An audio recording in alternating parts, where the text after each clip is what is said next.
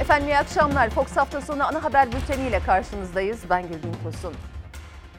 otuz bir ilde dördüncü kez sokağa çıkma kısıtlaması uygulanıyor. İkinci günü yani bugün ilk güne göre çok daha sakin geçti. Bunun en önemli nedeni de marketlerin tam gün kapalı olmasıydı. İzni olmadan dışarıda olanlara ise cezalar kesildi.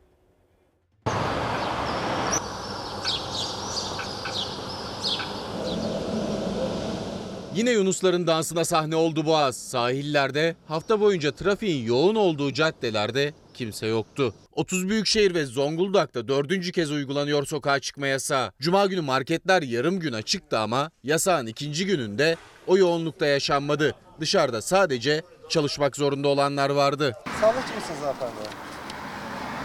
Tamamdır, geçebilirsiniz. otuz bir ilde altmış üç milyon altı yüz kırk bin kişiyi kapsıyor yasak. Önceki hafta dört gündü. Bu kez yetmiş iki saatliğine ilan edildi. Yine fırınlar açıktı. Yoğunluk olmasın diye iftara iki saat kala pide üretimine ara veriliyor ama sadece o saat aralığında değil. Gün boyu fırınlarda denetim sürdü. Pidemizin gramajı çok güzel. üç yüz elli gram pidemizin üç liraya satılması gerekiyor. Bu üç yüz seksen beş gram geliyor. Kendi sağlığımız için sosyal mesafeye kesinlikle uymamız lazım. Bazı fırınlarsa ekmek satışını yine mahalle mahalle gezerek yaptı. Bursa'daki fırıncıysa hem ekmek sattı hem de evden çıkamayanlara moral oldu. Ekmeklerim tazedir de amca gelip alsana. Bir taneden olacak bey amca. Beraber. üç dört tane alsana, üç dört tane alsana.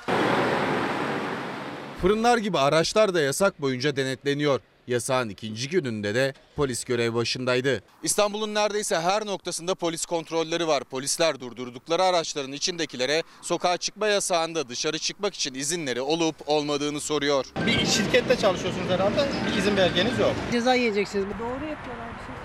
dokuzdan sonra çıkabilirim diye düşünmüştüm. Belgesi olmayanlar para cezasıyla karşılaştı. Sadece araçtakiler de değil. Yayalara da neden dışarıda olduklarını soruyor polis. Kahramanmaraş'ta da kontrol noktasından kaçmaya çalışanlar oldu. Ama polis göz açtırmadı. üç yüz doksan ikişer lira ceza kesildi üç arkadaşa. Bir tane şuraya. Muğla'da aç kalan güvercinleri bekçiler besledi. İstanbul'daysa Sarıyer sahilinde atlı jandarma birlikleri nöbetteydi. Topkapı Sarayı'nda görevli ekipler sokağa çıkma yasağında sahil denetiminde görevlendirildi. Sokağa çıkma yasağı sırasında denize açılıp balık tutmak isteyenler için de sahil güvenlik ekipleri devreye geziyor. Özellikle yazlıkların yoğun olduğu sahil şeritleri en sık denetlenen yerler arasında. Koronavirüsle mücadelemiz devam ediyor. Baharın gelmesi, havaların ısınması bizleri yanıltmasın. Antalya'daysa hamile bir kadın karpuza şerdi. Sosyal medyadan Antalya valisine seslendi. Bebek bekleyen çifte iki saatlik özel izin verildi. Hamile kadının eşi sokağa çıkma kısıtlaması dışında olan Antalya Büyükşehir Belediyesi Toptancıeli'nden karpuz alarak evine geri döndü. Hamile vermiş olduğu hormonlardan mı diyelim artık. E, Twitter'a e, uslubunca bir söz yazdım. Ve sağ olsunlar bana gece yarısı geri döndüler. Türkiye artık normalleşmeyi konuşuyor. İlker Karagöz'le Fox Çalar Saat programına katılan Bilim Kurulu üyesi Profesör Doktor Levent Yamanel de normalleşmenin bayram sonrası adım adım hayata geçeceğini söyledi. Yamanel hangi alanda nasıl adımlar atılacağını da anlattı. İyiye doğru gittiğimizi hepimiz görüyoruz. Normalleşmeyi aslında biz bayramdan sonra basamak basamak gibi düşünüyoruz. Bunlar da çok planlı olması lazım. Yani basamakların ne zaman yapılacağı, nasıl yapılacağı. Salgınla mücadele devam ederken bilim kurulunun tavsiyeleri ışığında iktidar normalleşme takvimini belirliyor. Cumhurbaşkanı Mayıs ayı sonunda çifte bayram umudunu dile getirmişti. İlker Karagöz'le Fox Çalar Saat programında konuşan bilim kurulu üyesi Profesör Doktor Levent Yamanel de bayram sonrası dedi ama bayramda kısıtlamalar sürecek. Bayramda biz büyüklerimize gidebilecek miyiz? Bu bayramda gidemeyeceğiz gibi duruyor. Çünkü kalabalık oluşturmamamız lazım. E, bu bayram çok önemli. Eğer kontrolü elden bırakmazsak bayram sonunda daha güzel şeyler konuşabiliriz. Alışılageldiği gibi bir Ramazan bayramı geçiremeyecek Türkiye. Ziyaret yasak. Yani sürpriz olmazsa sokağa çıkma yasağı olacak. bayram haftası yasağın dokuz gün olup olmayacağı da merak ediliyor. dokuz gün değil ama o dört günlük bir şey var. Cumartesi, ha, belki birleştirilebilir mi, o konuşuluyor belki. Ya. Birleştirilebileceğini ben pek zannetmiyorum. Bayram sonrası, yani Haziran'ın ilk haftası normalleşme takvimi işlemeye başlayacak bir sürpriz olmazsa. Neredeyse salgın sürecinin başından beri birçok işletme kapalı. Berberler, kuaförler, restoranlar. Bilim Kurulu üyesi kısıtlı esnetme dedi. Kuaförler için tabii çok yakın temas. Biraz daha belki ertelenebilir. Haziran'da belki olabilir ama olacaksa da mutlaka çok kontrollü. Belki birer kişi içeri alarak, işte yine maske takarak kurallar koymak lazım. Restoranlar için de aynı şekilde açılabilir ama sosyal mesafenin mutlaka göz ardı edilmemesi gerekir. Normalleşme adımlarıyla turizm tesisleri de güvenli tesis sertifikasıyla faaliyete geçecek. Bilim Kurulu turizm bölgelerinde alınacak tedbirleri de belirleyecek. Yazın da plajlarda da bu tedbirlerin devam etmesi gerekiyor. Türkiye Futbol Federasyonu Sağlık Kurulu futbola dönüş protokolü hazırladı. Her soyunma odasında aynı anda en fazla üç oyuncunun olması, soyunma odasına maskesiz giriş çıkışların yasaklanması, bir antrenman sahasında aynı anda en fazla altı oyuncunun antrenman yapması öneriliyor. Peki maçlar nasıl oynanacak? Statlara seyirci alınacak mı? Maçlarda aralar açık oturulacak, maske takılacak. Futbolcular maç sırasında maske mi takacak? Öyle bir şey herhalde söz konusu olmaz diye düşünüyorum. Futbolcuların daha önceden taramaları yapılabilir belki. Düğünlerimizi yapabilecek evet, miyiz? Biraz zor. Kalabalık oluşturmamak lazım. Bilim Kurulu üyesi Yamanel'e göre normalleşme adımları yavaş yavaş atılacak. Eski hayata dönüş uzun zaman alacak. Aşı bulunana kadar böyle. Eskisi gibi kesinlikle olamayız ama ne zaman etkin bir aşı bulunur, o zaman tabii ki herkes bağışıklanır. O zaman tabii ki normalleşebiliriz. Hürriyet gazetesinin haberine göre vaka sayısını sıfıra indiren Bartın, Burdur, Gümüşhane, Tunceli gibi on beş şehri korumak için tersine karantina uygulaması da gündemde. Bu illerde tedbirler esnetilecek, yasaklar kalkacak. Ancak vaka görülen bir ilden tersine karantina uygulanan bu şehirlere girişe izin verilmeyecek. Uzun süredir merak edilen sorulardan biri de risk grubunda olduğu için yirmi yaş altı ve altmış beş yaş üstü vatandaşlara getirilen sokağa çıkma yasağının ne zaman biteceği. Bilim Kurulu'nun sokağa çıkma yasağı olan günlerde yaşlılara bir iki saat izin verilmesi yönünde tavsiyesi olduğu ortaya çıktı. Bilim Kurulu üyesi Profesör Doktor Levent Yamanel çocuklara yönelik yasaklarla ilgili ise çok net konuştu. Hafta sonları veya işte sokağa çıkma yasağının olduğu bir iki saat, onların yürüyüşlerinin gerçekleştirilmesiyle ilgili böyle tavsiyelerimiz oldu. altmış beş yaş ve üstü Bilim Kurulu'nun tavsiyesini de ilk kez açıkladı Profesör Doktor Levent Yamanel. Sokağa çıkma yasağının olduğu günlerde birkaç saatlik yürüyüş izni verilebilir dedi. altmış beş yaş üstü büyüklerimizi hiç olmazsa birkaç saat gezmelerini, dolaşmalarını araç kullanmadan yakın mesafe anlamında yapılabilir mi? Serbestlik söz konusu olabilir mi diye gündem oldu. Daha net bir öneriye dönmedi. Sağlık Bakanı Fahrettin Koca da Bilim Kurulu'nda tartışıldığını söyledi ama altmış beş yaş ve üstüne uygulanan yasakta esnetme olacak mı, ne zaman olacak sorusuna net yanıtı vermedi. Bilim Kurulu yasağı esnetmeyi tartışıyor. Çünkü altmış beş yaş ve üstünün hareket etmesi de önemli. altmış beş yaş üzeri özellikle hareketsiz kalmakla e, kaslarında kayıplar oluyor. Erimeler oluyor ve daha çok hareketsizliğe vuruyor vatandaşlarımız. Öyle olunca da altmış beş yaş üstüne özellikle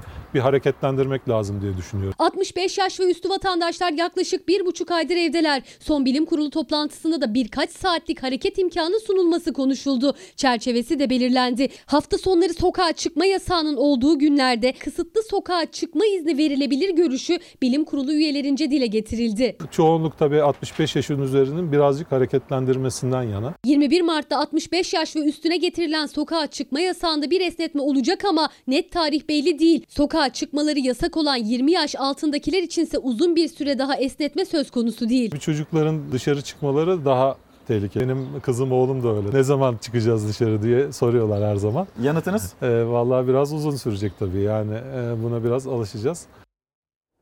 Milli Eğitim Bakanı Ziya Selçuk net cümleler kurmasa da okulların bir Haziran'da açılabileceğini söylemişti. Tabii Bilim Kurulu üyelerinin tavsiye kararlarının çok önemli olduğunu da hatırlatarak. Okulların hepsi açılmayabilir. Belki bazı son sınıflar açılabilir.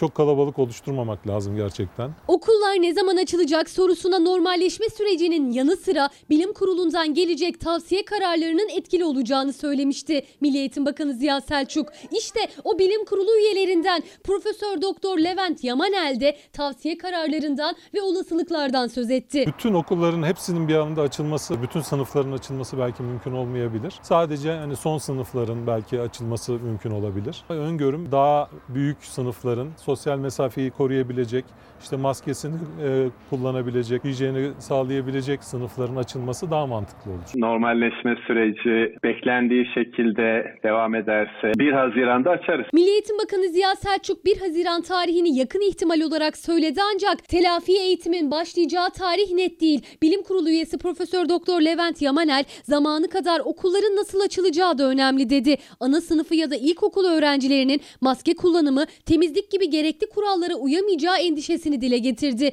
Okulların ortaokul ve lise öğrencileri için açılabileceğini söyledi. Sosyal mesafe konusunda da simülasyonlar yapıyoruz. Nasıl bir oturma düzeni? Sağlık Bakanlığı ve Bilim Kurulu'yla da temas halindeyiz. Bununla ilgili her türlü tedbiri en güçlü şekilde alacağız. bir buçuk milyondan fazla ortaokul öğrencisinin gireceği liselere geçiş sınavı ile ilgili alınacak karar içinde son viraja girildi. Pazartesi günü gerçekleşecek kabine toplantısı sonrasında Cumhurbaşkanı açıklayacak L G S'nin yapılıp yapılmayacağını. Bilim Kurulu üyesi Yamanel de salgın öncesi takvimde yer alan yedi Haziran tarihine olur verdi. yedi Haziran'da bu sınav yapılabilir mi? Yapılabilir.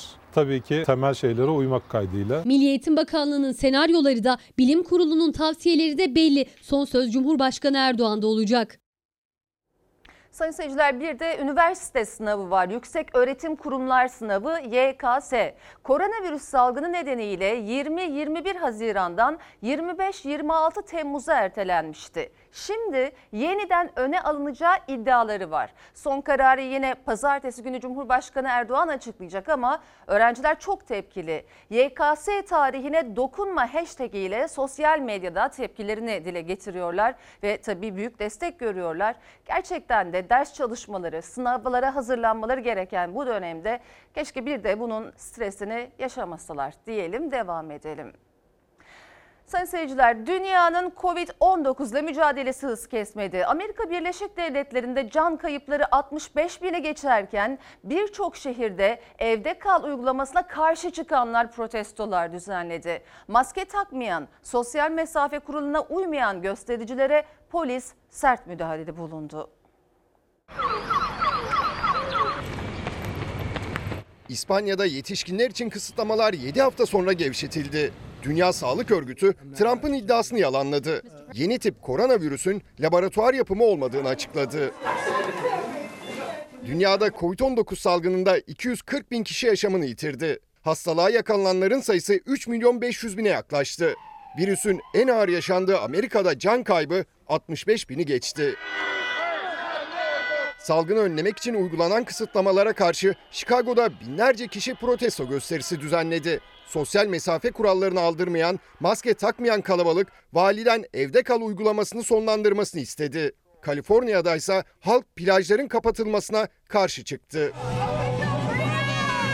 Trump'ın virüsün Çin'deki laboratuvarda üretildiğine dair kanıt gördüğü iddiasına Dünya Sağlık Örgütü itiraz etti. Virüsün doğal kökenli olduğuna eminiz açıklaması yaptı. Beyaz Saray sözcüsü Trump'ın gördüğünü söylediği kanıtın Amerikan istihbaratının bir varsayımı olduğunu söyledi. Avrupa'da salgını kontrol eden ülkeler normalleşme yönünde adımlar attı. Tedbirlerin gevşetilmeye başlandığı Almanya'nın başkenti Berlin'de sol gruplar izinsiz bir Mayıs gösterisi düzenledi. Sosyal mesafe kuralına uyulmaması üzerine polis gruba sert müdahale etti.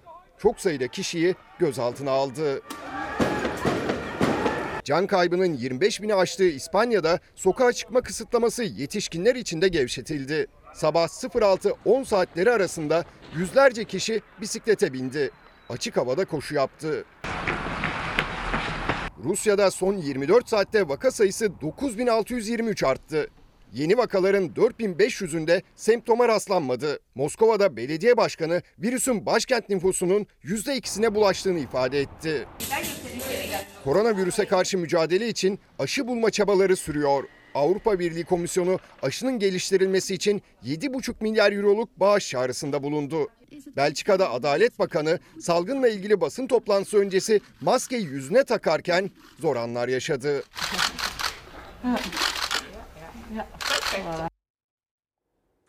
Türkiye'nin iki kargo uçağı dolusu sağlık malzemesi yardımı gönderdiği Amerika'nın Suriye'nin kuzeyine P K K P Y D terör örgütüne sağlık malzemesi yardımı yapmasına muhalefetin tepkisi dinmiyor.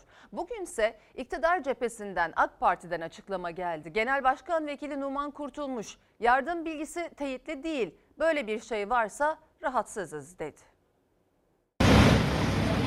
Böyle bir bilgi var ama bizim açımızdan teyit edilmiş bir şey değil, ama şunu söyleyeyim. Herkes kendi tinetinde olanı ortaya koyar. Türkiye'nin iki uçak dolusu sağlık malzemesi yardımı yaptığı Amerika'nın Suriye'deki P K K P Y D'ye sağlık malzemesi göndermesine muhalefetten sonra hükümet cephesinden de ilk tepki AK Parti Genel Başkan Vekili Numan Kurtulmuş'tan geldi. Amerika Birleşik Devletleri'ne gönderilen yardım e, uçak birincisi indi, ikincisi daha inmeden Y P G P Y D'ye yardım edildi. Eğer Amerikan hükümeti de bir şekilde terör gruplarına bu yardım yapıyorsa onlar da tinetinde olanları yapıyorlar. Amerika Birleşik Devletleri'ne maske, yüz koruyucu, siperlik, göz koruyucu, N doksan beş maske, tulum ve dezenfektandan oluşan tıbbi yardım malzemelerini de gönderiyoruz. Koronavirüsün dünyada en çok etkilediği ülke Amerika. Türkiye elli beş ülkeye sağlık malzemesi gönderirken o ülkelerin içinde Amerika'da vardı. İki kargo uçağı dolusu sağlık malzemesi yardımı gitti. elli beş tane ülkeye saray hükümeti tıbbi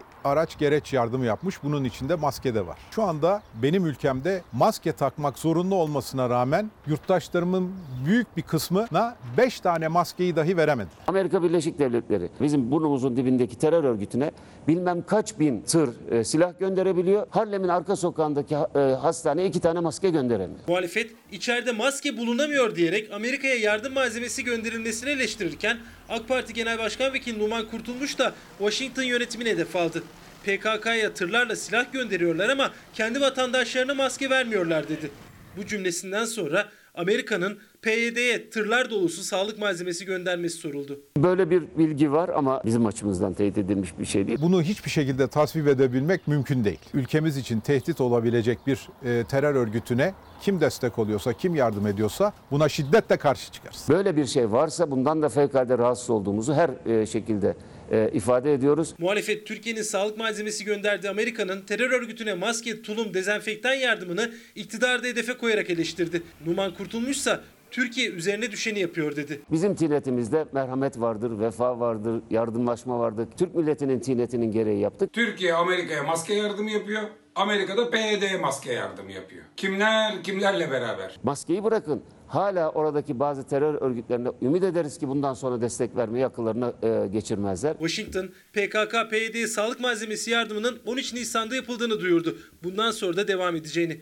Tartışmaların gölgesinde Türkiye'nin gönderdiği ikinci yardım paketini taşıyan uçak Amerika'ya indi. Washington Büyükelçisi Serdar Kılıç'ın cümleleri Amerika'nın terör örgütüne yardımına mesaj gibiydi. Amerika Birleşik Devletleri'nin gerçek dostunun kim olduğunun bu yardımlar sayesinde daha iyi anlaşılabileceğini ümit ediyorum. C H P Grup Başkan Vekili Özgür Özel'in saray rejimi sözlerini iktidar kanadı darbe çağrısı olarak yorumladı. AK Parti Genel Başkan Vekili Numan Kurtulmuş bugün tepkiyi sürdüren isimdi. C H P sözcüsü Faik Öztrak ise biz seçimleri kastediyoruz. İktidar sandığa saygı duymamayı düşünüyor dedi. Tartışmaya M H P lideri Devlet Bahçeli de sert sözlerle katıldı. C H P'li arkadaşlar ya akla ziyan şeyler söylüyorlar. Böyle şey olur mu ya? Bu hükümet gidecek. Öyle ya da böyle gidecek. Her şey sandıktan ibaret değildir diyorsanız darbecilere göz kırpıyorsunuz demektir. Bizim söylemlerimizden darbe çıkmaz. Eğer siz sandığı kendinize karşı bir darbe olarak görüyorsanız ülke son derece sıkıntılı durumdadır. Bugünlerde demokrasi dışı arayışlarını gizlemeyen, sandıkta bulamadıklarını sokaklardan devşirmeye çalışan sefil siyasetçilerin, sefil tehditçilerinin ağızlarından düşürmedikleri demokrasi elbette sahte ve sanaldır. Cumhur İttifakı ile C H P arasındaki darbe polemiği büyüyor. AK Parti'den sonra M H P lideri Bahçeli de ana muhalefeti darbe çağrısıyla suçlarken C H P ise iktidarı sandığa saygı duymamakla eleştiriyor. Gideceğini görüyor. kaybedeceğini görüyor. Acaba yerimde nasıl tutunabilirim bunun arayışı içinde? Durduk yerde illaki değişecek. Ne olursa olsun, nasıl olursa olsun değişecek. Tam bir darbeci sloganıdır. Kusura bakmayın, birilerine göz kırpıyorsunuz demektir. Tek adam parti devleti rejimi korku içindedir, telaş içindedir. Çünkü milletin taleplerine cevap verememektedir. Ve milletin ilk fırsatta sandık önüne geldiğinde bu rejimi değiştireceğini bilmektedir. Tartışma C H P Grup Başkan Vekili Özgür Özel'in sözleriyle başladı. Özel'in saray rejiminin sonu geliyor cümlesi iktidara göre darbe beklentisi. C H P İstanbul İl Başkanı'nın sözleri tartışmaya alevlendirdi. Saray rejiminin, saray düzeninin sonu geliyor. Kusura bakmayın, saray rejimi diye bir rejim Türkiye'de yoktur. Türkiye'de demokrasi vardır. Demokrasinin en büyük düşmanı darbeler ve darbecilerdir. Erken seçimle veya başka bir şekilde bir sistem değişikliğine gidişatı görüyorum. Müstebit kafalar, millete tepeden bakan antidemokratik emeller, milli iradeyi yok sayan işbirlikçi çevreler bir şekilde sözüyle ateşle oynamaktadır. Bizim söylediğimiz şu: sandık geldiğinde millet size gereken dersi verecektir. iki bin yirmi üçte Cumhurbaşkanlığı seçimi var. Hazırlanın, gayret edin, sandığa gidin. Millet seçerse başımız gözümüz üstüne. Sandıkta milletin iradesi ortaya çıktığında, milletin iradesi bunlara gidin dediğinde bunların gitmeme niyetini ortaya çıkarıyor. Bunu denediler. Unutmayın, İstanbul seçimlerinde bunu denediler. Bu şuursuzların dünü karışık, bugünü zifiri karanlıktır. Türk milleti bu zalim ve demokrasi muhaliflerine asla müsaade etmeyecek, zamanında yapılacak seçimlerde bu çürükleri sandığın dibine gönderecektir. AK Parti Genel Başkan Vekili Numan Kurtulmuş da M H P lideri Bahçeli de seçimlerin zamanında, yani iki bin yirmi üç yılında yapılacağını işaret etti. C H P sözcüsü Faik Öztürk da baskın seçim beklentimiz yok dedi. Baskın bir sandık beklentimiz yok ama seçim yapmaya karar verdikleri andan itibaren de her an seçim olacakmış gibi hazırız. Koronavirüs kaynaklı ekonomik sıkıntı tüm dünyada kendisini sert şekilde hissettirirken Türkiye'de süreçten en az zararla çıkmanın çarelerini arıyor. Bu ekonomik daralmanın Türkiye'yi ne kadar etkileyeceğine ilişkin iktidar cephesinden ilk net açıklama AK Parti Genel Başkan Vekili Numan Kurtulmuş'tan geldi. Türkiye'nin yüzde beş büyüme hedefinin tutmayacağını söyledi Kurtulmuş ve yüzde dört buçuk daralma, yani küçülme bekliyoruz dedi.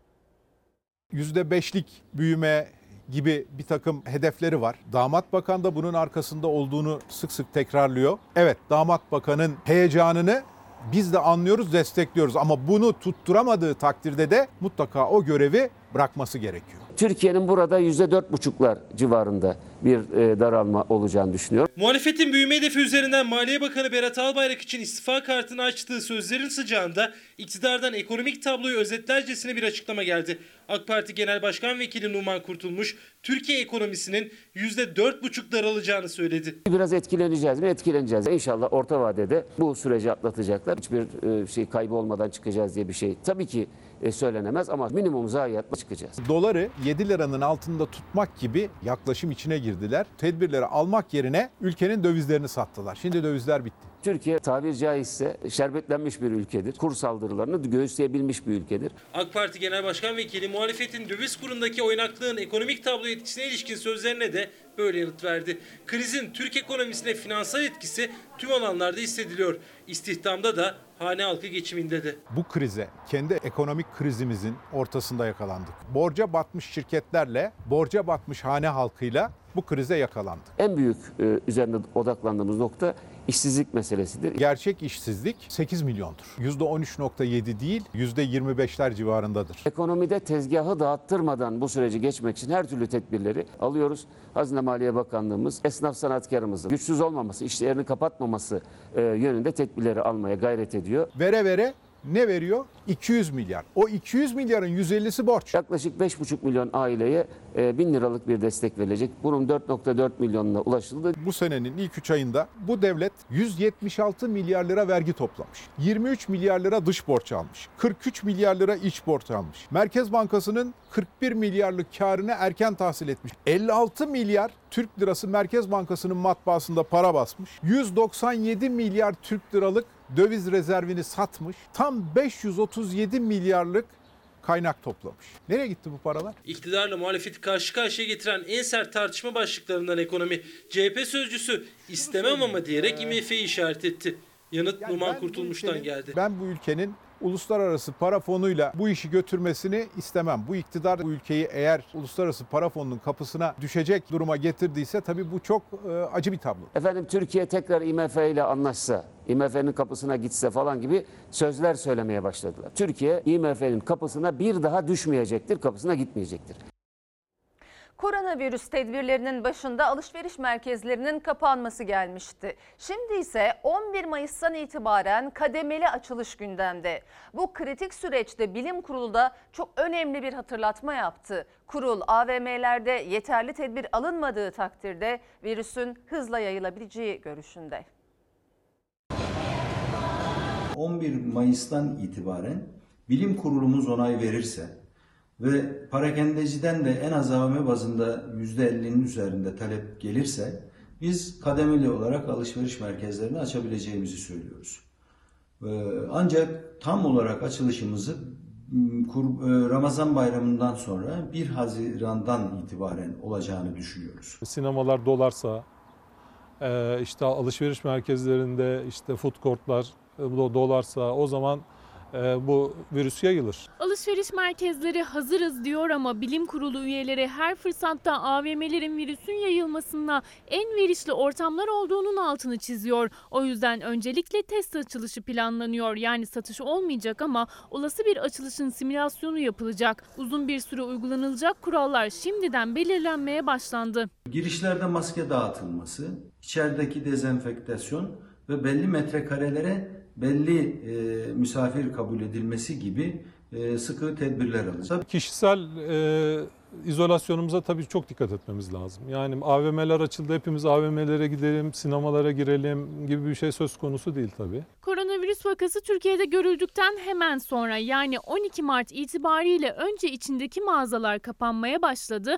ardından A V M'ler kapandı. Normalleşmenin ilk adımları atılırken alışveriş merkezlerinin de açılması gündemde. Yaklaşık iki aydır kapalı olan A V M'lerin on bir Mayıs'tan itibaren kademeli olarak açılması planlanıyor. İstanbul'daki iki alışveriş merkezi ise şimdiden bir Haziran'a randevu verdi bile, açılacaklarını duyurdu. A V M'lerin en kalabalık olduğu günler hafta sonları, eğer bugün kapalı olmasaydı bu A V M'de tıklım tıklım olacaktı. İşte açıldıktan sonra yeniden o kalabalık manzaralar yaşanmasın diye birçok önlem alınması planlanıyor. A V M'ler açılsa bile sosyal mesafeyi koruyacak tedbirlerin, maske takmanın, yani yine hijyen tedbirlerinin mutlaka devam ettirilmesi gerekiyor. İşte tedbirlerin nasıl uygulanacağına yönelik önümüzdeki haftadan itibaren test açılışları yapacak alışveriş merkezleri. Yeni kuralları nasıl devreye sokacaklarını deneyecekler. A V M'ler açıldığında alınacak ilk önlemlerden biri ateş ölçümü olacak. Kapılara konulacak termal kameralarla içeriye girenlerin ısısı ölçülecek. İçeriye giren sayısı da eskisi kadar fazla olamayacak. Yine içeride kameralarla fiziki mesafe kontrolü de yapılacak. Bin kişilik bir alışveriş merkezine yalnızca yüz kişi girebilecek, gruplar halinde belirli saatlerde içeri alınacak müşteriler.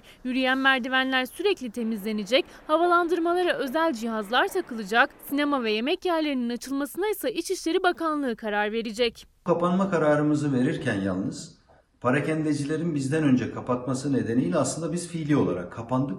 Ama bu kapanma kararımızın da ne kadar isabetli olduğu halk sağlığı açısından ortaya çıkmış durumdadır. Alışveriş merkezindeki mağazalar içinse eskiye dönmek zor. Kapalı olsalar da kira ödemeye devam ediyorlar. O yüzden markalarla A V M'ler orta yol arayışında. Birleşmiş Markalar Derneği Başkanı Sinan Öncel de kira önerisinde bulundu. Özellikle ilk açıldığımızdan itibaren üç ay kiranın e, alınmaması, çünkü çok düşük bir talep bekliyoruz. yüzde yirmi beş gibi bir talep bekliyoruz.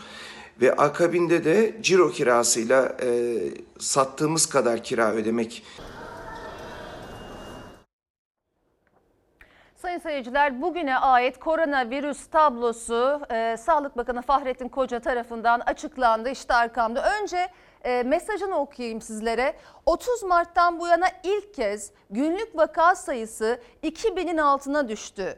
Yeni iyileşen hasta sayımız bunun iki buçuk katına yakın diyor Fahrettin Koca, Doktor Fahrettin Koca.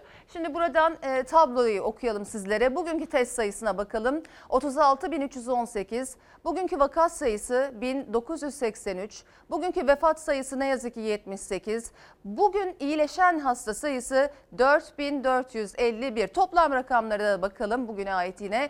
Toplam test sayımız bir milyon yüz on bir bin üç yüz altmış altı, Toplam vaka sayısı yüz yirmi dört bin üç yüz yetmiş beş, toplam vefat sayısı üç bin üç yüz otuz altı, toplam yoğun bakım hasta sayısı bin dört yüz kırk beş, toplam entübe hasta sayısı yedi yüz yetmiş sekiz, toplam iyileşen hasta sayısı elli sekiz bin iki yüz elli dokuz.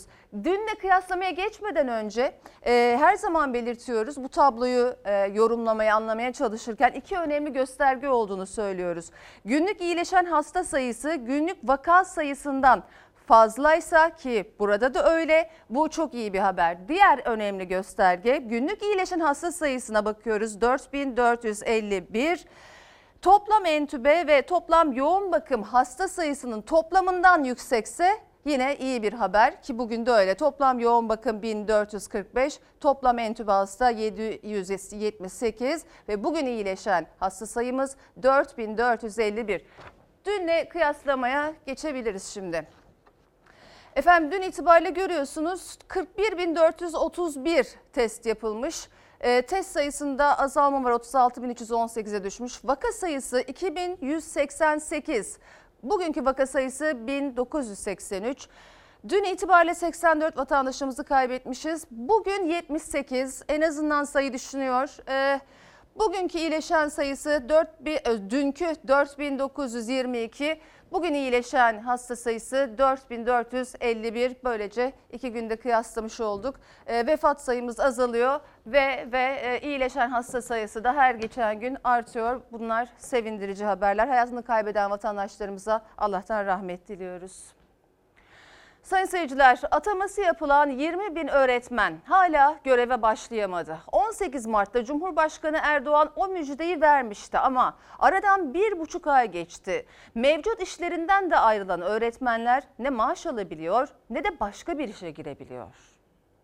Ne sormuş bize? Şu anda bu öğretmenlerimizin okulu yok, öğrencisi yok, sınıfı yok. Böyle bir durumda öğretmenlerimizi fiili olarak okula başlatma imkanımız yok. Kurayı çekti mi? Çekti. İşinden ayrıldı mı? Ayrıldı. Şimdi çalışmaya başlarsa suç. Çünkü artık altı yüz elli yediye tabi olacak bu. Ama şimdi aç. yirmi bin öğretmen atandı ama resmen göreve başlayamadılar hala. Milli Eğitim Bakanı Ziya Selçuk okullar açıldığında başlayacaklar dedi. C H P lideri Kemal Kılıçdaroğlu o zaman niye atama müjdesi verdiniz diye sordu. Çünkü atananlar mevcut işlerinden de ayrıldı. Görevlerinden başlayamamak bir yana çoğumuz işlerinden, mevcut işlerinden de oldu. Şu an açlığa terk edilmiş bir vaziyetteyiz. yirmi bin öğretmenimizin daha atamasını gerçekleştirdiğimizin müjdesini milletimizle paylaşmak istiyorum. Hayırlı olsun. Kim imzalayacak?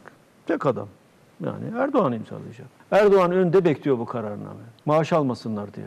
Okullar tatil, bunlar maaş almasın. yirmi bin öğretmen şu an işsiz bir vaziyette yaşamına devam etmeye çalışıyor. Şu dönemde herhangi bir gelir kaynağımız yok. Kiramızı, faturamızı nasıl ödeyeceğimizi bilmiyoruz. on sekiz Mart'ta Cumhurbaşkanı Erdoğan verdi atama müjdesini. Kurada adı çıkanlar sevindi.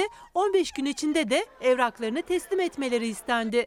İşsiz olan umutlandı, işi olan istifasını verdi. Hiçbirimizin sigortası yok, herhangi bir geliri yok. Atanmış işsiz durumuna getirilmişlerdir. Arkadaşlarımızın göreve başlatılmasına ilişkin mevzuattan kaynaklı hiçbir engel bulunmamaktadır. Eğitim Sen'den bir kez daha engel yok, atamaları tamamlayın çağrısı geldi. Milli Eğitim Bakanı'na göre ise engel okulların şu anda kapalı olması. Durum o kadar net ki okullar açıldığında göreve başlayacaklar. Yani asla bir hak kaybı söz konusu olmaz. Bu insanlara görev verirsiniz.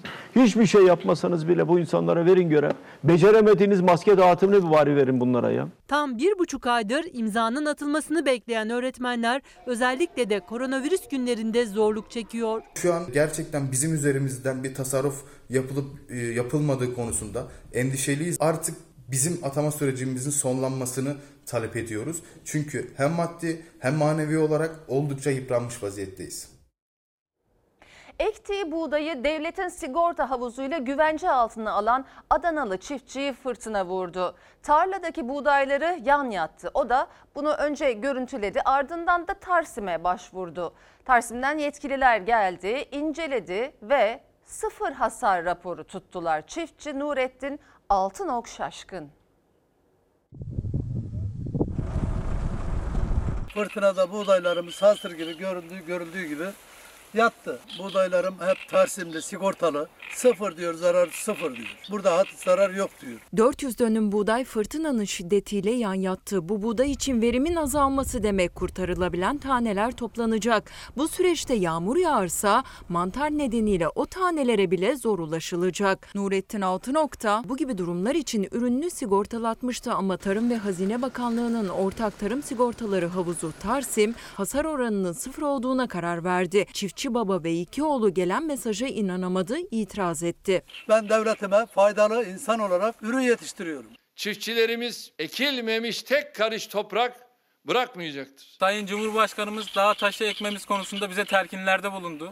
Biz gördüğünüz gibi dağa taşı ekip zor şartlar altında bu süreç zamanında ekim yapıyoruz, çiftçilik yapmaya çalışıyoruz. Adana Kozan'da binbir umutla buğday eken Nurettin Altınok, Tarsim'e sigortalattı ürününü. Ziraat mühendisliği okuyan oğlu da ayırmadı gözünü tarladan. Ziraat fakültesinde okuyorum. Okulların tatile girdiği zamanlarda bile üretim yapmak için, mücadele etmek için biz geldik ve buğdaylarımızın başındaydık.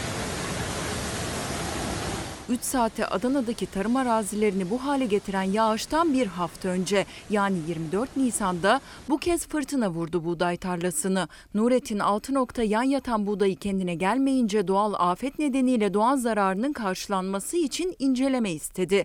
Tarsim'den yetkililer tarlada hiç hasar olmadığına karar verdi. Tarsim ekiplerine itirazda bulunduk.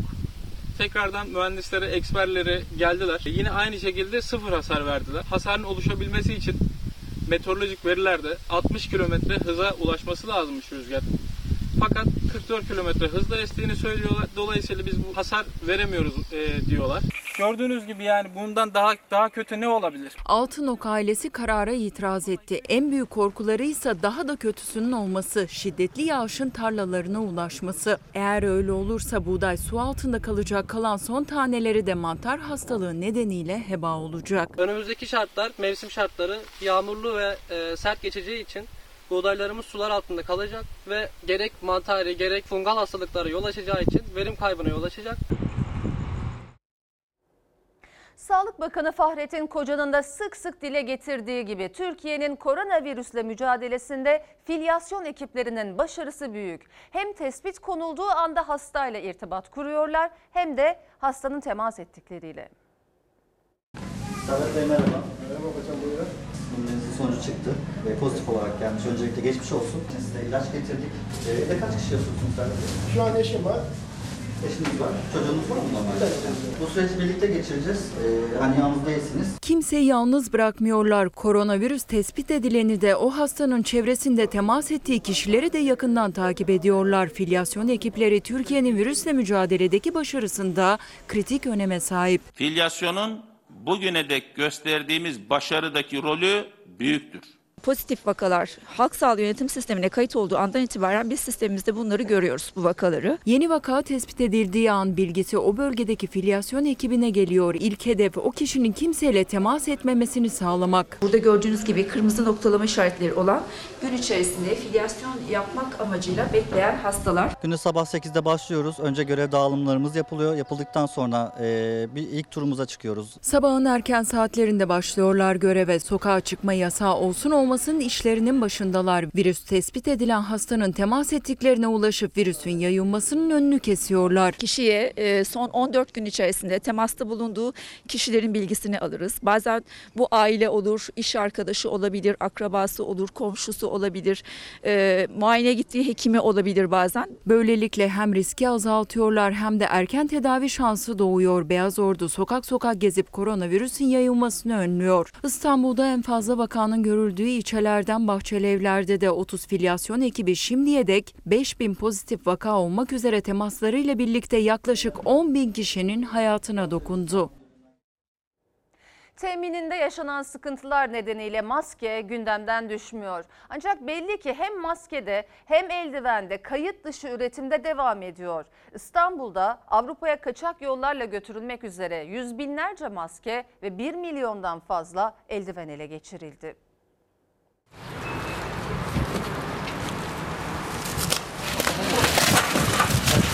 you. Gümrükte yakalanan ürünlerinde bize gösterdiği tek şey var aslında. Bu ürünlerin merdiven altı yerlerde kaçak bir şekilde, sağlıksız bir şekilde üretimine devam edildiği. Koronavirüs salgını başladığından bu yana en kapsamlı operasyondu. İstanbul çıkışında durduruldu bir tır. Plastik mutfak eşyası taşındığına dair belgesi vardı ama aslında yurt dışına maske ve eldiven kaçırıyordu. Operasyonda yedi yüz altmış bin maske, bir milyon üç yüz on bin eldiven ve sekiz bin iki yüz koruyucu tulum ele geçirildi.